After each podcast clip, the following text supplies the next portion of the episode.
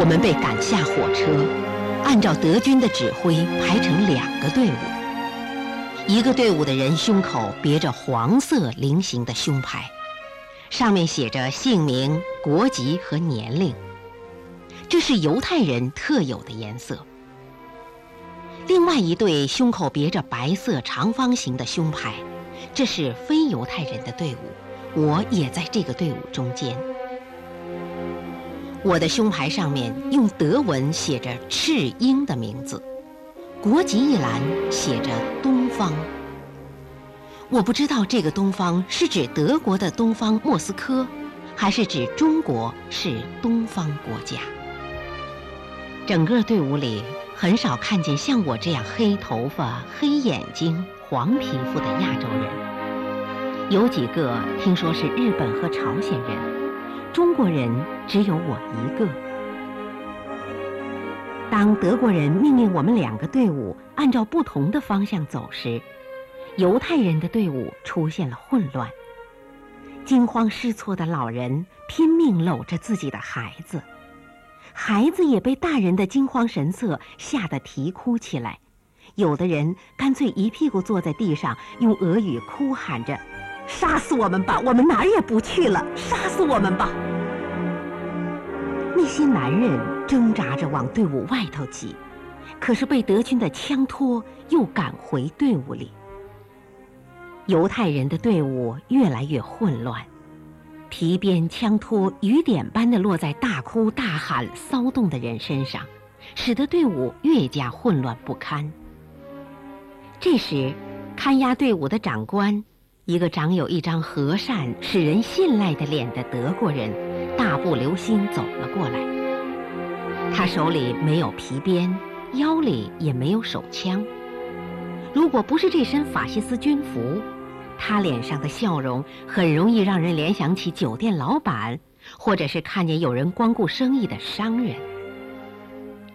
他在寒风里反背着手，后背微微驼了起来，用和善诚恳的语气说：“先生们、女士们，还有美丽的小姐们。”我们分开走，完全是因为时间的原因。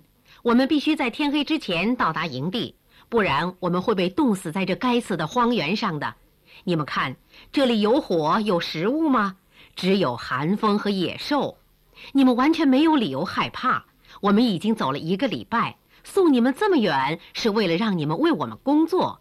杀死你们，我们是吃亏的。现在你们明白我的意思了吗？队伍开始安静，人们渐渐停止了哭泣，把生存下去的希望寄托在这个德国长官的两片薄薄的嘴唇上。如果你们有什么问题，尽管来找我。我的名字叫威廉。绝望的犹太人好像获得了希特勒的特赦令，感激地望着这个交给他们特赦令、正在微笑的威廉，半信半疑。不再哭闹，队伍开始有秩序地上路了。天黑时，我们到达了东普鲁士集中营，然而我们却没有看见那支威廉长官保证在集中营汇集的犹太人队伍。以后许多天也没有看见犹太人，他们到哪儿去了呢？战争结束后，我才知道。我们集中营旁边有一个日夜冒烟的烟囱，那里专门焚烧送进浴室洗澡、被毒气毒死的犹太人尸体。那些和我们分开走的犹太人，最后全部被送往那里，等待他们的是毒气。这是一个高智商刽子手的表演，一个涂炭无数生命、微笑却更加甜蜜的法西斯。如果不是我亲眼所见，无法相信这是真实的场面。我们在进集中营前也进行了一次淋浴，当然，我们的淋浴是出水的淋浴，说是要消毒，不能让我们这样肮脏的进入他们为我们建立的新乐园。进去之前，我们所有的物品也要检查。除了衣物之外，其他的东西一律要被没收。当然，他们不会说是没收，说是替我们保管，甚至还发了物品保管的牌子。我看见一个德国鬼子把我的皮箱打开，一顿乱翻，把手表、钢笔都拿走了。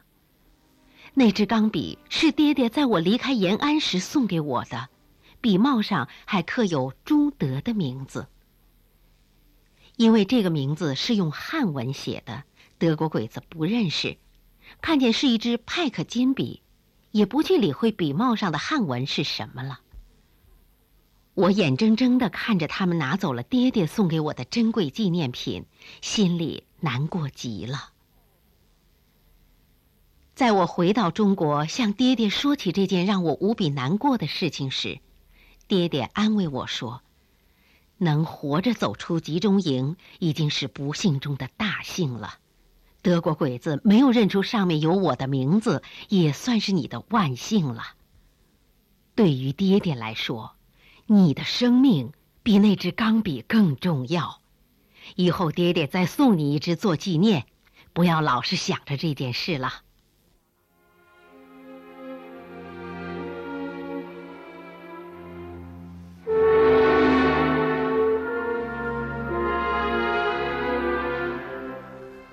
就在我伤心失去那支钢笔时，突然想起。我的内裤口袋里还缝着一枚列宁纪念章，那是在莫斯科国际儿童院的一次联欢会上，一个同学送给我的。当时我就把这枚小小的却很精致的纪念章别在前胸。能有一枚我最敬仰和崇拜的列宁像章，这是何等的光荣！后来。这枚纪念章就没有离开我的前胸，直到我们被德军囚禁，才把它缝进内裤口袋里，一直贴身保存着。我们进浴室前要脱掉所有的衣服，进行彻底搜查。看眼前这严密的检查，是很难再保住这枚纪念章了。不。我从心底里冒出一个强烈的愿望，就是失去生命也不能失去这枚纪念章。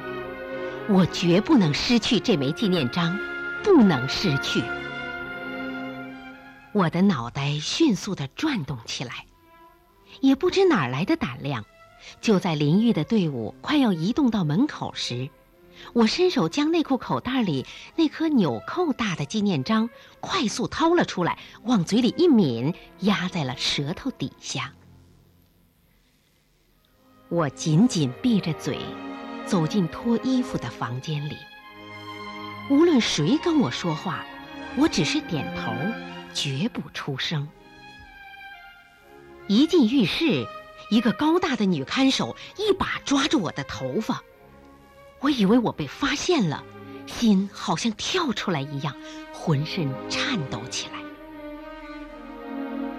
这个女看守发现了我头发上的发卡，就恶狠狠地往下撸，撸了一下没有撸下来，又撸。我忍着钻心的疼痛，拼命不让自己叫出声音，生怕纪念章滑出嘴来。塑料发卡。连带着一缕长发落在了地上，女看守一脚踩得粉碎，然后把我推到水龙头下面冲洗。